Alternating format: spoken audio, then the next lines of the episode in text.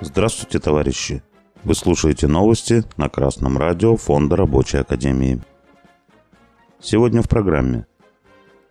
Индийские НПЗ забирают прибыль российских заводов. Правительство утвердит концепцию технологического развития России до 2030 года. Поставки Индии в США нефтепродуктов, произведенных из российской нефти, прямые потери отечественной нефтяной отрасли – об этом АИФРУ сообщил доцент финансового университета при правительстве Российской Федерации Леонид Крутаков. Ранее Международное энергетическое агентство сообщало, что по итогам 2022 года Индия стала крупнейшим покупателем нефти из России, увеличив за год объемы импорта в 16 раз.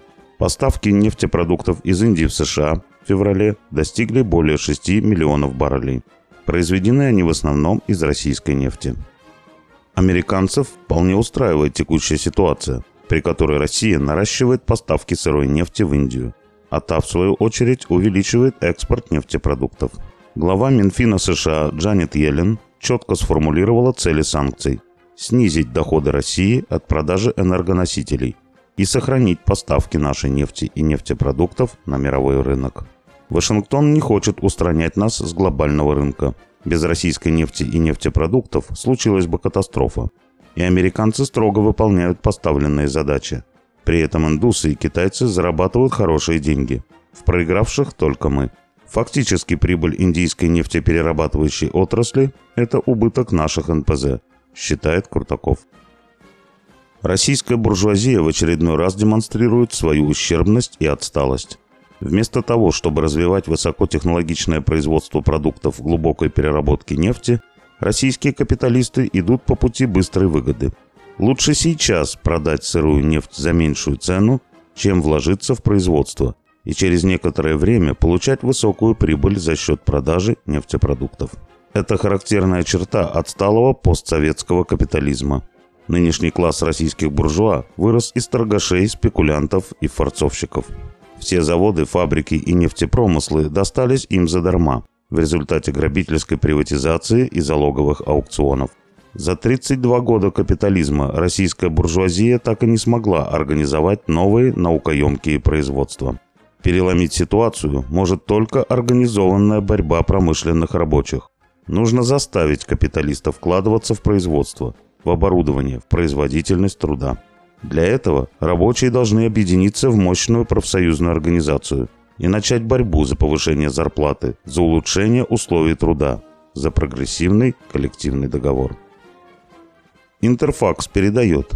По сообщению вице-премьера Андрея Белоусова, правительство России разработало и в ближайшие дни утвердит концепцию технологического развития Российской Федерации до 2030 года. Планируется, что концепция будет утверждена правительством в ближайшие дни. Документ определяет вышеназванные цели, принципы и описывает основные механизмы реализации новой технологической политики нашей страны, достижения технологического суверенитета, сказал Белоусов.